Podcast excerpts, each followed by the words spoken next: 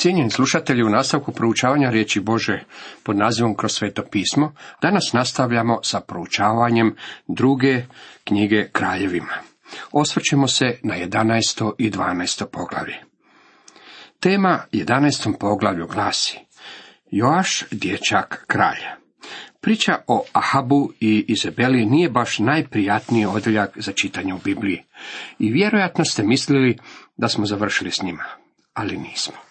Iako je bila istina da je Jehu u sjevernom kraljevstvu posmicao sve Ahabove sinove, kćer Ahaba i Izabele bila je udana u južnom kraljevstvu, u Judi, i ona je u to vrijeme bila kraljica majka. Vjerujte mi, ona se ugledala na svoje roditelje i bila je najopakija od svih njih. Njeno je ime Atalija i ona će provesti u djelo jedan nevjerojatno strašan čin.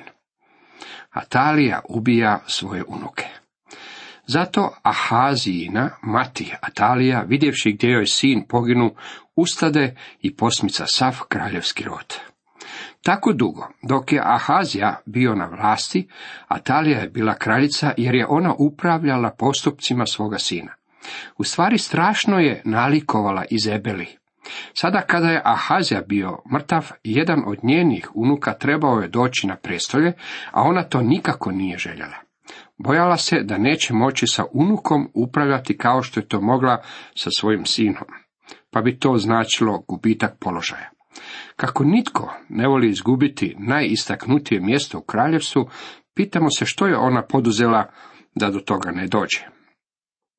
Ona je pobila sve Davidove potomke do kojih je mogla svojim šapama. Pa neka mi netko kaže nešto o krvožednosti. Pokušala je istrijebiti kompletnu Davidovu liniju. Ovo je bio još jedan Soton pokušaj da uništi kraljevsku liniju koja je vodila do gospodina Isusa Krista. Sotona je pokušao uništiti sav Davidov kraljevski rod, kako se spasitelj ne bi mogao roditi. Tijekom mnogih stoljeća đavo se trudio istrijebiti cijeli židovski narod. U Egiptu je Bog sačuvao Mojsija, a židovi nisu bili pobijeni i istrebljeni, već im je bilo omogućeno da izađu iz kuće ropstva iz Egipta. U Esterinoj knjizi čitamo o tome kako je Haman pokušao istrijebiti židove, ali je njegov naum bio spriječen. Iza svih ovih pokušaja stajao je Sotona. U ovom je slučaju Atalija pokušala istrijebiti kompletnu Davidovu kraljevsku losu. Iako je mislila da ih je sve pobila, jedan je ipak uspio biti spašan od sigurne smrti, tako da u nastavku čitamo. Ali Jošebak, čiji kralja Jorama i sestra Ahazina, uze Ahazina sina Joaša, ukravši ga između kraljevih sinova koji su ubijali, metnu ga s dojiljom u ložnicu. Tako ga je sakrila od Atalije, te nije pogubljen. Bio je sakriven u domu Jahvinu šest godina, sve dok je zemljom vladala Atalija. Ona je sjela na prestolje nakon što je njen sin bio ubijen i godinama je sama vladala. Upravo je to bio način na koji je ona i željela vladati. Sama. Međutim, sve to vrijeme mali je Joaš odrastao i pripremao se da od jednog dana on bude kralj. Joaš dolazi na prestolje Jude. Sedme godine Jojada posla satnike karjaca i tjelesnu stražu i pozva ih sebi u dom Jahven. Sklopi s njima savez, zakle ih i pokaza im kraljeva sina. Kad je Joašu bilo oko sedam godina, Jojada je poslao postotnike i tjelesnu stražu. Otkrio im je da postoji još jedan kraljev sin. Kad su ovi otkrili da postoji potomak Davidove kraljevske loze, to im je donijelo ohrabrenje, radost i nadu u srca. Jako im je bilo dosta taline vladavine, pa su živnuli na samu pomisao da će moći maknuti iz prijestolja. Reći im, evo što valja da učinite. Trećina vas koji subotom ulazite u službu, neka čuva stražu kod kraljevskoga dvora. Druga trećina, ona kod surskih vrata i treća trećina, ona kod stražnjih stražarskih vrata, neka čuvaju stražu kod ulaza u dvor.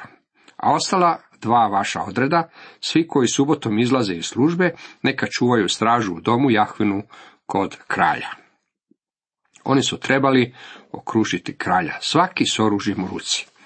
Poduzete su dodatne mjere sigurnosti, jer život ovog mališana ne bi vrijedio prebijene pare kad bi ga se Atalija dočepala. Dala bi ga pogubiti bez razmišljenja, iako se radilo o njenom vlastitom unuku. Ova je žena bila bešćutna poput Izabele. Tako je ovaj dječak bio odlično zaštićen, kako bi ipak mogao biti živ dok dođe vrijeme da ga se pokaže narodu.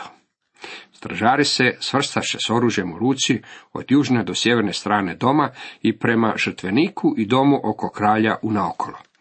Tada Jada izvede sina kraljeva, stavi mu krunu i dade mu svjedočanstvo, te ga pomaza za kralja.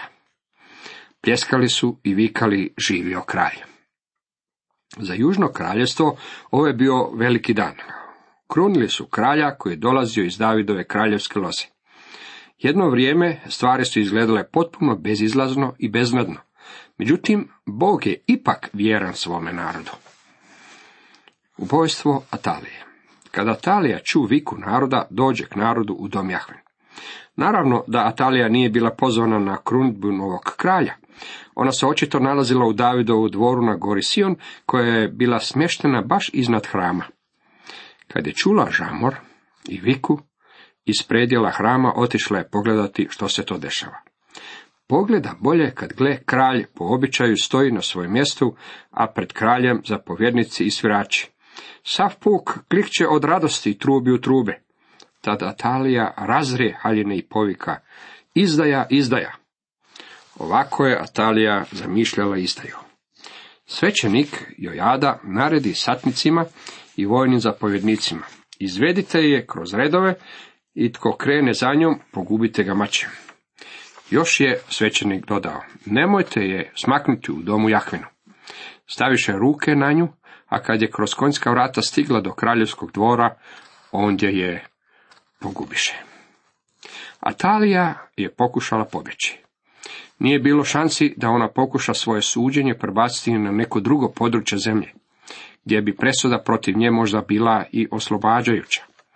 Oni su je pogubili kada je pokušala pobjeći i time su si prištedili dugotrajni sudski proces sa saslušanjem mnogobrojnih svjedoka i ponovnim natezanjem zbog njene žalbe Vrhovnom sudu da se malo poslužimo pravničkim žargonom današnjega doba. Riješili su je se, što je po mom mišljenju bio ispravan postupak u tom trenutku i onda nastupa probuđenje. Uklanjanjem Atalije sa političke scene bio je odstavljen mračni oblak sa južnog kraljevstva. Na prijestolju je sjedio novi kralj. Međutim, ovaj je dječak trebao imati savjetnike koji će vladati umjesto njega, jer je on bio još premlad. Jedan od njegovih savjetnika bio je i Jojada, koji je i osmislio Joaševo okrunjenje i Atalijino smaknuće. Tada Jojada sklopi savez između Jahve, kralja i naroda, da narod bude narod Jahvin. Ovo je početak povratka k Bogu. Svećenik Jojada sada prednjači u pokretu kojemu je cilj bio povratak naroda, štovanju jedinog i istinitog Boga, Jahve. U ono doba prevladavalo je štovanje Bala, tako se ono probilo i u Judu, južno kraljevstvo. Narod je vjerojatno još uvijek odlazio u hram, iskazivavši štovanje i prinositi žrtve Jahvi, međutim istodobno su odlazili i na uzvišice i ondje prinosili žrtve Balu. Ista stvar dešava se i danas. Mnogi ljudi su religiozni nedeljom, a ostatak tjedna žive za đavla. Ima mnogo ljudi u našem društvu koji tako postupaju, pa nije niti čudo što ima toliko mrtvih crkvi. Objašnjenje za takvo stanje ne nalazi se u građevini, nalazimo ga u ljudima koji tu crkvu čine. Ljudi su mjesto iz kojeg izvire mrtvilo crkve. Potom sav narod ode u balo hram i razoriše ga, porušiše žrtvenike i polomiše likove, a balova svećenika Matana ubiše pred žrtvenicima.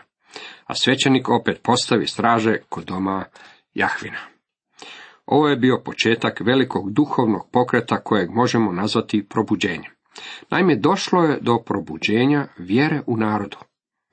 Zatim uze satnike karijaca, stražu i sav narod. Oni izvedoše kralja iz doma Jahvina i uvedoše ga u dvor kroz vrata stražarska. I Joaš sjede na kraljevsko prestolje. Sav se puk veselio i grad se smirio kad su Ataliju ubili mačem u kraljevskom dvoru. Joašu je bilo sedam godina kad se zakraljio. Kakva je to radost bila za narod! Konačno je na prestolju ponovno sjedio Davidov potomak, a strani uzopator bio je odstranjen. Zajedno sa njenim balovim hramom, svećenicima i svime što je uz to spadalo. U nastavku Joaševa vladavina. U 12. poglavlju opisana nam je Joaševa vladavina i vidjet ćemo kako je svećenik Jojada bio taj koji je upravljao cijelom stvari. Bio je to početak velikog duhovnog pokreta kojeg bi ja nazvao probuđenjem. Na ovom mjestu htio bih izvršiti prozivku kraljeva. Bilo je ukupno 19 kraljeva koji su vladali nad sjevernim kraljevstvom Izraelom i 20 kraljeva koji su vladali nad Judom. Između 19 kraljeva sjevernog kraljevstva niti jedan od njih ne bismo mogli označiti kao dobrog ili pravednog kralja. U južnom kraljevstvu bilo je 20 kraljeva i samo njih deset mogli bismo smatrati dobrima. Pet tih kraljeva bilo je izuzetno dobro i tijekom njihovih vladavina bilo je pet razdoblja reformacije i probuđenja. Sva reformacija i blagoslov bila je začeta u obličju duhovnog probuđenja. Tijekom ovih kratkih razdoblja vatra je gorjela na žrtvenicima, dok je inače ta vatra bila ugašena. Pet puta probuđenje je bilo začeto i poharalo je čitavu zemlju. Međutim, tada se nije radilo o ognju uništenja, već o ognju stvaranja i pouke. Bog je dao razdoblje osveženja svome narodu. Došlo je do okretanja Božoj riječi i povratka štovanju jedinom i istinitom Bogu. Bila su to razdoblja sile i napretka. Kada u crkvi dođe do probuđenja, tada ju zahvaća nova radost. Crkva prima novu silu, novu ljubav. Međutim, prvo mora doći do povratka Bibliji. Kada su se ljudi s novim predanjem vratili Bibliji, to je uvijek donosilo velika duhovna probuđenja o kojima možemo čitati u knjigama povijesti. Ja osobno vjerujem da i mi danas možemo iskusiti duhovno probuđenje. Mnogo istaknutih Božih ljudi govorilo je o tome. Evo izjava nekih od njih. Nigdje u Bibliji ne nalazim da je probuđenje istinske crkve protivno Bože volji. U Bibliji nema učenja da je probuđenje protivno Bože volji. Dr. James Gray rekao je, u poslanicima ne nalazimo ništa što bi opravdavalo zaključak kako se iskustva rane crkve ne bi mogla ponoviti i danas. Dragi prijatelji, prionimo svojski na posao širenja Bože riječi koji stoji na nama, kako bi Bog mogao učiniti veliko djelo milosti i u našem vremenu, kao što je to činio mnogo puta ranije. U poglavlju 12. vidimo također Joša i kao odraslu osobu. Sedme godine Jehova kraljevanja Joaš je postao kraljem i kraljevao je četrdeset godina u Jeruzalemu. Majka mu se zvala Sibja i bila je iz Beršebe. Joaš je počeo vladati kad mu je bilo sedam godina i vladao je do svoje četrdeset sedme godine. Njegova majka zvala se Sibja i bila je iz Beršebe.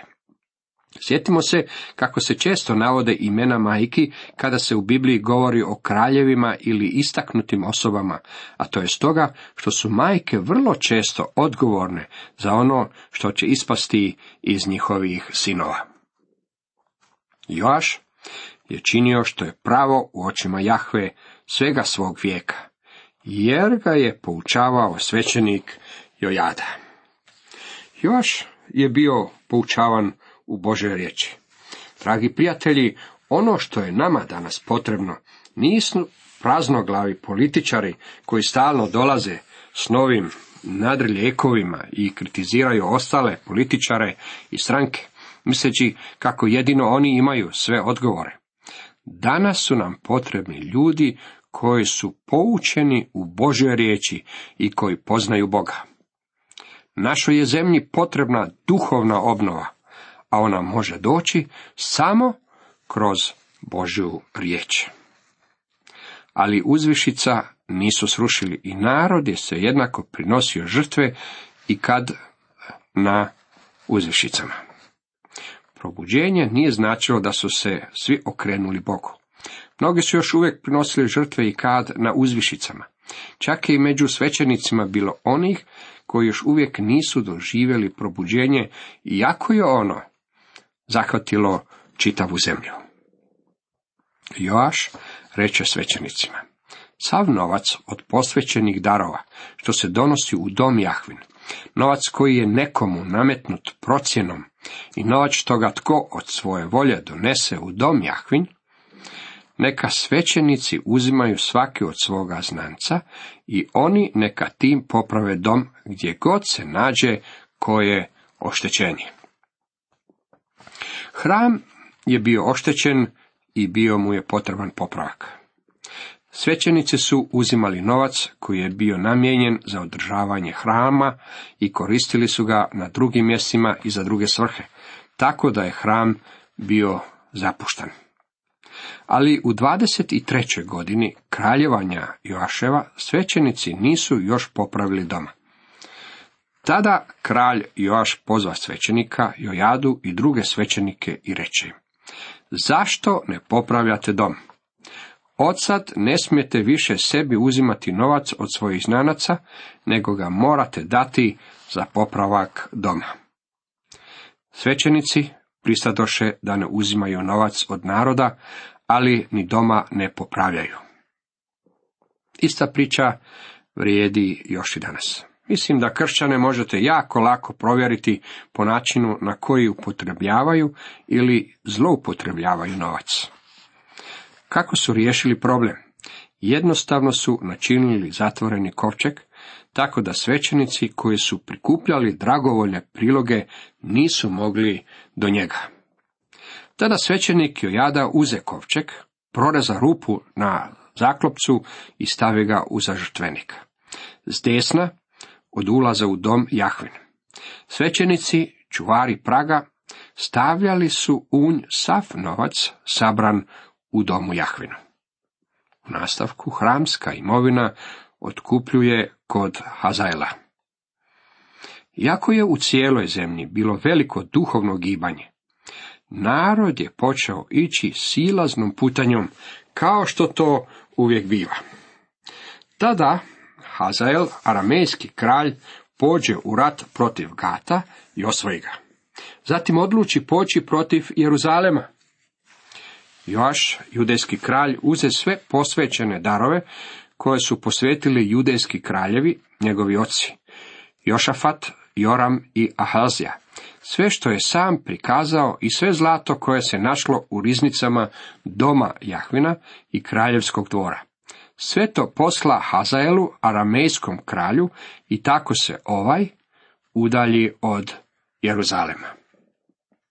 Joaš je jednostavno kupovao vrijeme. Pokušao je potplatiti Hazaela, aramejskog kralja, kako bi spasio svoj narod. Ostala povijest Joaševa i sve što je učinio, zar sve to nije zapisano u knjizi ljetopisa kraljeva judejskih? Njegovi časnici ustadoše i skovaše zavjeru. Ubiše Joaša u Bet Milu, kad je unj silazio. Govorit ćemo više o probuđenju kada dođemo do knjiga ljetopisa. Joaš je imao samo 47 godina kada je umro. Njegovi sluge ubili su ga i on je bio pokopan pokraj svojih otaca u Davidovu gradu. Joaš je bio dobar kralj. Vidjet ćemo da je njegov sin Amasija također bio dobar kralj. Cijenjeni slušatelji, toliko za danas.